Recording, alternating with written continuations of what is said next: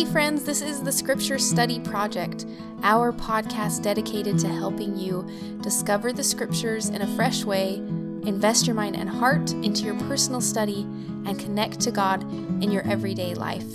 We are your hosts, Krista and Zach Horton, and we are here with you today to study Doctrine and Covenants sections 27 through 28.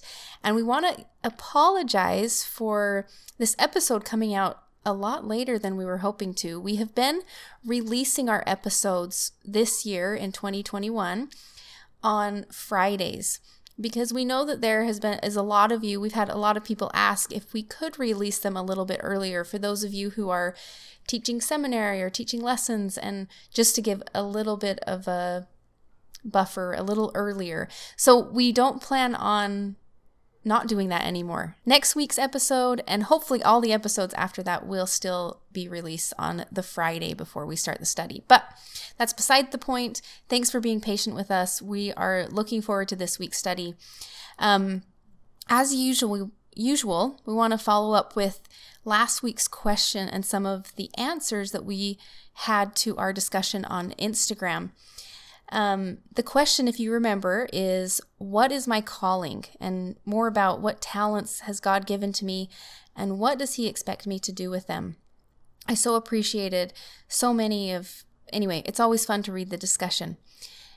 There were a few comments, Mari Millie and Julene Reese, who both mentioned their patriarchal blessing is something that they had gone back to through the years to remind themselves or to refresh what they felt like God was asking them to do. And I love that they brought that up because that isn't something that I had thought about or that we talked about last week.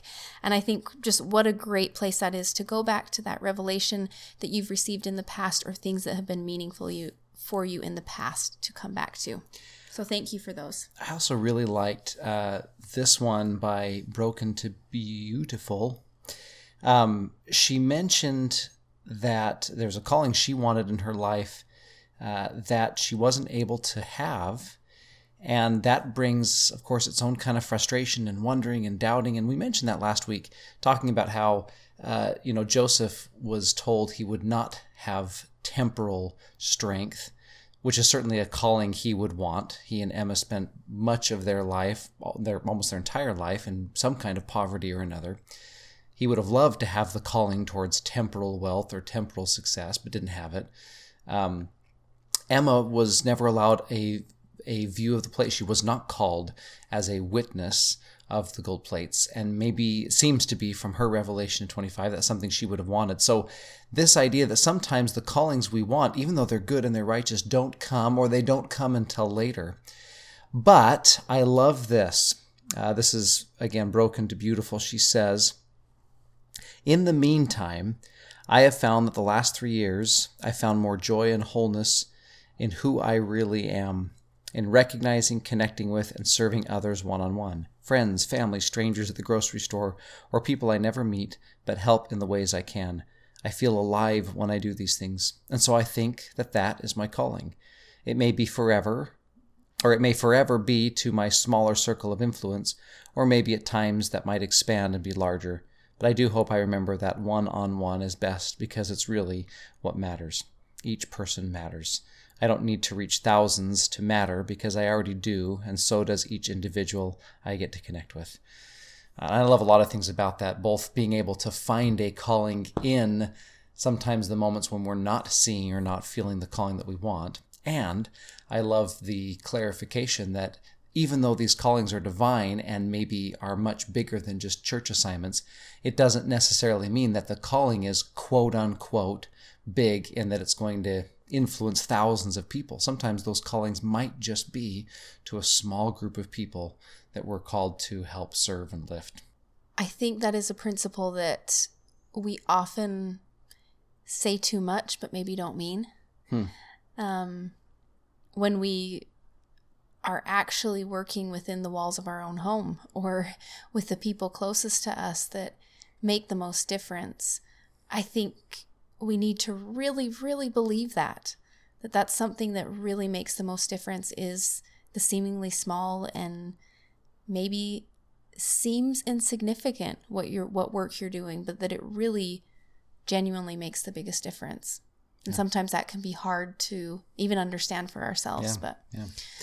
Well, in fact, that's a good way, I think, to segue into what we want to talk about this week. So, uh, tonight, speaking of uh, callings to serve a small group of people, we were having a family council, um, and as part of that council, I think 75% of it was us trying to counsel our children how to sit still for the council so that we could actually talk together as a family, which we didn't end up doing until later on after dinner, and even that didn't work. And you know how it goes. You know, our our son was playing with Legos on the couch. Our daughter wanted to get changed for like the fourth time today, um, and this is the same daughter that wants to be the president and wants to have 100 children and wants to change her clothes 10 times a day. all day long. Not even kidding. So we're trying. I love it. We're we're we're having one of those moments when you find yourself uh, correcting your children over and over again, and you it gets tiring and it gets exhausting. And you made the point. You've made it before, but you made it again tonight that um, one of the things that we as parents do is we correct you. We tell you not to do things uh, because we're interested in you growing and developing. And of course, part of that growth and development is encouraging and being positive and telling you what you can do and opening doors for you. But sometimes it also includes uh, telling you not to change your clothes for the fourth time or having you sit still and put the Legos away and, and asking you to do some really difficult things that might require you to stop doing other things. I think that was the way I phrased it tonight. At least it was making sense in my brain tonight too was that sometimes we ask them to do hard and uncomfortable things because we can see the greater growth that's going to come. Yeah. And it hurts sometimes, but we do it because we love them. which is a companion, maybe seems contradictory, but I think a very important companion point to what we studied last week. If last week was all about finding this inner purpose that lights your fire and that gets you going and makes you happy and makes you want to serve, this week I think is the other side of that. So in the church, uh, in sections 27 and 28, the church has been organized and it's growing and it's growing quite quickly. But because it's a young uh, and growing restored church, there are quite a few places where the Lord needs to correct and adjust things. So in section 27, we have this very small correction where Joseph is going out to get uh, bread and wine for the sacrament. In fact, this is the sacrament where uh, he will confirm the Knight family as members of the church, and I think Emma as well, if I remember and he's met by an angel and the angel tells him he doesn't need to get wine and gives him some correction there it's a small one and then there's a seeming big one in the next chapter or the next section where hiram page who is a brother-in-law in the whitmer family uh, and a very early believer in the book of mormon a witness of the book of mormon a witness of the gold plates uh, is receiving revelation or so-called revelation through a seer stone which is of course what joseph smith did and uh, as specific as proclaiming where Zion might be. And many church members, including Oliver Cowdery and the Whitmer family, believe him. And uh, that creates a problem in the church where the Lord has to correct exactly how these kinds of big governmental uh, revelations will come. This isn't indications that anything is going wrong. In fact, it's indications that growth is happening, and Father in heaven, just like earthly parents, is having to make some corrections. And so, the question that we want to ask ourselves, we want to invite you to ask as you study this week is what correction or corrections does the Lord have for me? What are the things that He might be telling you to stop doing, to cut out of your life, uh, to eliminate, so that you can focus on what He's asking you to do? And those things might be uncomfortable. They might not be as enjoyable as last week when you're trying to figure out what the calling is and what passion you have, but it might be just as important to our growth. What we want to do in the episode is to point out some principles that we found that might help us figure out how those corrections uh, will come or from where they will come. So, my first thought to this actually comes from the very beginning of this study in section 27. In the section intro, it says, Joseph set out to procure wine, and he was met by a heavenly messenger and received this revela- revelation. And for some reason, as I've read and thought about this study this week, I kept actually picturing this happening in my mind, maybe because I thought it was so cool to think Joseph was setting out to do a task. He was on his way to do something. He hadn't even asked the question yet, but there he was going on his business ready to ready to get the stuff ready the for the sacrament. And the heavenly messenger showed up to correct him. And in verses 3 and 4, it says, Wherefore a commandment I give unto you that you shall not purchase wine, neither strong drink of your enemies.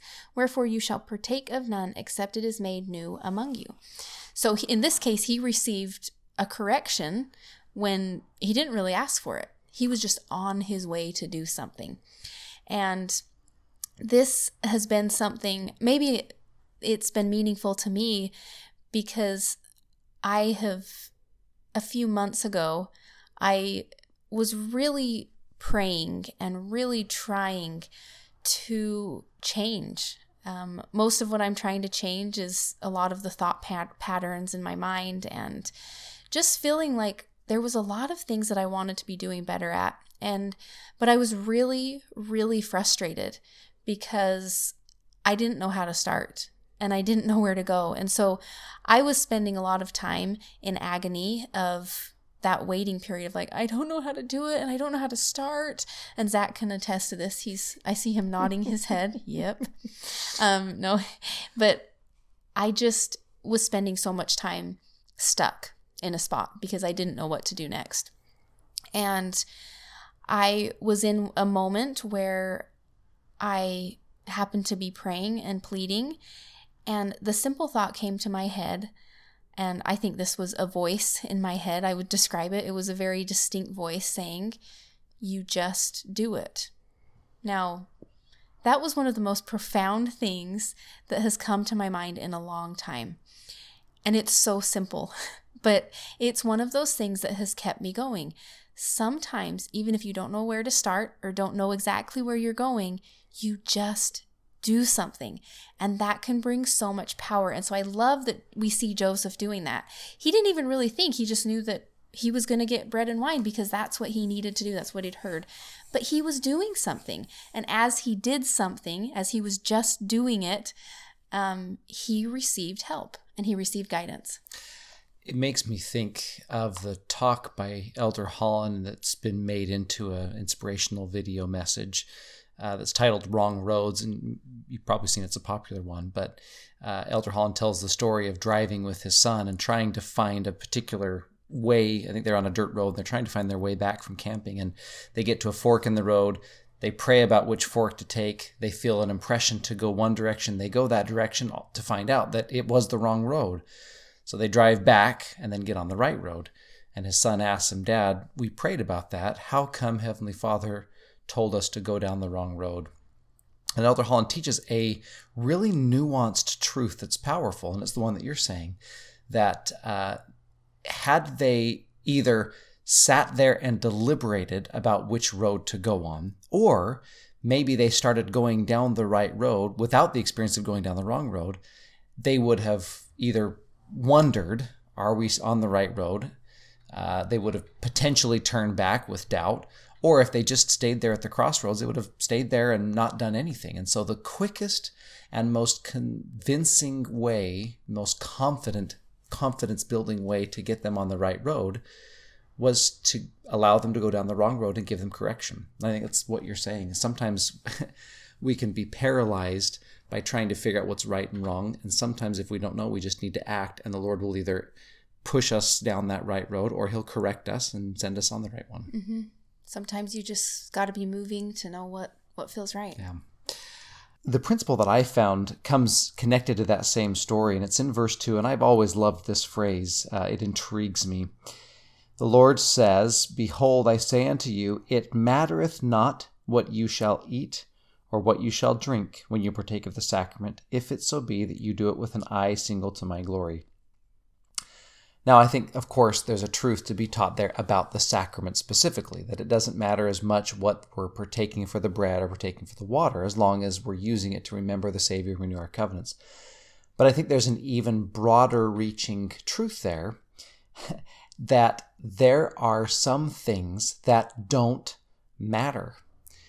Uh, they don't matter to the Lord or they're not as important uh, as other things. I love that the Lord has a hierarchy of things that matter. I'm going to steal just briefly from our next study next week in section 29. Uh, but these two verses, verses 34 and 35 in section 29, teach this principle really well of what matters to the Lord and what doesn't. It says, Wherefore verily I say unto you that all things unto me are spiritual, and not at any time have I given unto you a law which was temporal, neither any man nor the children of men, neither Adam your father whom I created. Behold, I give unto him that he may be an agent unto himself and I gave unto him commandments, but no temporal commandment gave I unto him. For my commandments are spiritual. They are not natural, nor temporal, neither carnal, nor sensual. So to go back to section 27, what the Lord is saying is this physical thing that you're looking at, the bread and the wine, it's not the most important thing. It facilitates a spiritual outcome, and it's the spiritual outcome that I, the Lord, am most interested in. That's what matters having your eye single to my glory, renewing your covenants, remembering and honoring me. What you actually use for the sacrament doesn't matter. And that makes me wonder in my life are there things, uh, are there corrections that could come from the Lord where He would have me see that some of the things I that matter to me, some of the physical or temporal things that matter to me, really don't matter that much and the things that should matter more are the ones with great, deep spiritual import. I think it's an interesting question to ask ourselves. What am I pursuing that probably doesn't matter? And if I were to get rid of that stress or that particular focus, what could the Lord replace it with? Well, it's interesting, you know, verse I read verses 3 and 4 and you're reading verse 2 that comes before, obviously, mm-hmm. because mm-hmm. two comes before 3 I'm glad I explained that to you, listeners out there. Um, Behold, I say unto you that it mattereth not what ye shall eat. So he is saying it doesn't matter, really, but then he does give some instruction. He mm-hmm. gives some some guidelines. Well, and I think that uh, a, a correlational study might be to look back at the story of Ether. If you remember when the brother of Jared has those questions about the barges. How are we going to get light? How are we going to get steering?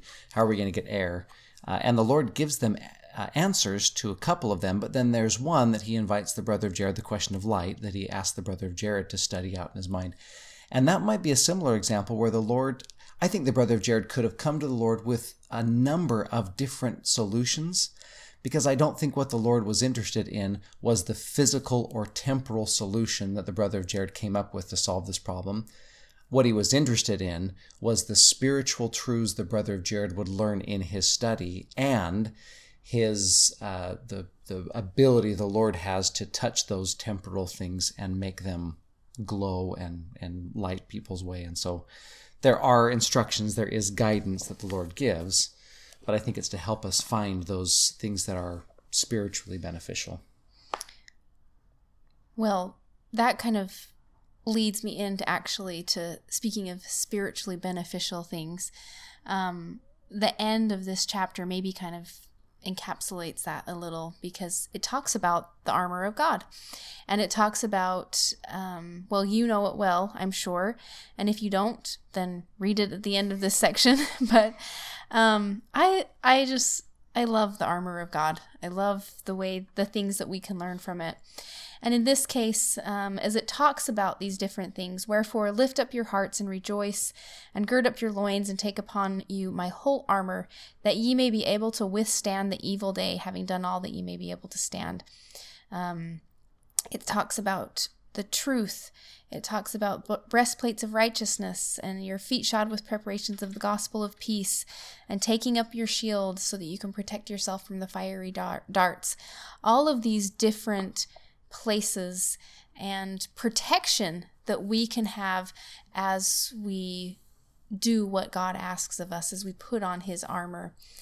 Um, and I think this can be an interesting part of figuring out what corrections the Lord has for us. I think this gives us a very detailed description of the different pieces that God can help us with. Is there things in your mind? Is there things in your heart? Is there things in your in your shield or any of those pieces that maybe you need to correct or put on your armor a little more tightly. Maybe you've let certain pieces go that you're letting in things that you shouldn't be. Um, well, we've talked about this, but I love the exercise, and they've even given a, man, a page in the Come Follow Me manual that I think helps with this to go through that armor item by item, as you're saying, and ask ourselves are there any chinks in this particular piece of armor? Um, you know, the helmet, like you said, examine our thoughts, the breastplate, examine our feelings, the feet shod, examine our paths. Uh, am I going a direction that the Lord would correct? Am I heading down a certain road that He would have me alter? Um, and I think that kind of systematic way of asking ourselves, what do I need to correct about this? What do I need to um, change about this? I think is a really healthy way, at least that I've found, to find places of correction. And I think maybe he gives us small pieces of armor to help us not get overwhelmed. I think it can be really empowering to envision ourselves as this future awesomeness that you're you, that we're all aiming to be um, but it's not great if that becomes overwhelming or intimidating or discouraging. Because when we're talking about ways to improve or corrections, it can sometimes be those things. It can be discouraging and overwhelming. But I think if we examine it in small pieces and we just take one small piece at a time, um, I think that's the best way to make changes and really take these corrections from God that can be very humbling but do them small and simple, step by step, line upon line. Um, he's going to guide us and help us. Um, let's see, weld back our armor together. Good. Do you like that Good one? yeah. Well, I like that a lot. Um, we've spent a lot of time in section 27. Of course, section 28 is just as rich in potential places for answers to this question. So I might just point out one um, section 28, the correction comes as to how revelation is received in the church. And um, there's two kinds of revelation that are kind of identified here, not necessarily by name, uh, but by description. So uh, the story, of course, is Hiram Page is using the seer stone. He's receiving these uh, revelations that are not authorized of the Lord, don't come from him. And the Lord points that out in verse 2 No one shall be appointed to receive commandments and revelations in this church excepting my servant Joseph Smith, Jr. And then he explains in verse 9 specifically about Zion No man knoweth where the city of Zion shall be. And then to Oliver Cowdery, who's had a problem with this, in verse 6 Thou shalt not command him who is at thy head. There is a very clear authorized prophetic line of revelation that comes through the Lord's prophet to his church. This is how the Lord governs and directs his church. It has been that way since the beginning of time and continues to be that way through prophets and apostles today. But there's a second companion avenue of revelation that's mentioned in verse 8 and a couple of other places. Oliver is commanded to go to the Lamanites on this mission uh, which will be kind of to the Western territories, primarily aimed at Native Americans. And he's told that on that mission, he will receive revelations in verse 8. Uh, in verse 15, it's specific. It shall be given thee from the time thou shalt go until the time thou shalt return, what thou shalt do. In other words, Oliver, you will receive personal revelation to guide you on this specific mission. Now, the fact that there are two avenues of revelation has been taught by many prophets and apostles. There is a prophetic line of revelation where the Lord speaks through his anointed servants to his church and to govern that church. There is also a personal line of revelation where the Lord speaks to each individual child uh, to govern the life of that individual child. Where it becomes confusing sometimes is where those two revelations intersect, especially as it deals with correction. One answer to that is in a talk I, uh, from President Eyring a couple years ago, where he mentions a third kind of revelation called confirming revelation. The example he gives is Lehi receives the revelation that his son should go back to Jerusalem and get the plates. However, Nephi receives the confirming revelation that he says famously in chapter 3, verse 7, that this is what the Lord wants him to do. Uh, I've heard people say a lot of times that, well, the bishop receives revelation for me, which is a misunderstanding of the way revelation works. Because the Lord respects agency, he will not speak to anyone. Uh, he won't give revelation to you or f- about you to anyone else. In other words, a bishop isn't going to come to you and say, I've received revelation that you should do this. Now, I have seen firsthand how a bishop receives revelation for how he should lead the ward, what counsel he should give ward members, how he should serve them, and even what invitations he should issue to them. But that's a very different thing than those individual ward members receiving personal revelation that confirms that revelation coming from a leader. I think all forms of revelation are needed for us to receive the correction the Lord has in, uh, in, store for us. We need to understand prophetic revelation, listen intently to what's coming through prophets and apostles. We need to pay attention to individual personal revelations that come. And we also need to seek for confirming revelation that helps us to understand that the words coming through prophets and apostles are indeed specifically applicable to us as the uh, will and the mind of the Lord to us. And just like we mentioned in our family council, corrections are most often not something that we need to be ashamed of or that we need to feel bad about when we receive corrections, especially from from the Lord. He's looking out for our best interest, and I couldn't help but think um, I how grateful I am for Hiram Page for his humility, even though we have in this verse 11 of section 28 and again thou shalt take thy brother hiram page between him and thee alone. That's what's said to oliver cowdery. Well it's not just between him and him and oliver cowdery this is revelation to hiram page that we are all benefiting from because he was humble enough to to take that correction and to not receive those revelations through his seer stone anymore and he didn't do that anymore. And i think we can just take that to heart that the corrections that we receive from God aren't there to make us feel bad about ourselves or to condemn us in any way because these corrections are coming from someone who is very invested in who you are and who you can become. Thanks so much for studying with us this week. We hope you have a great study, a great week, and happy St. Patrick's Day. We'll see you next week.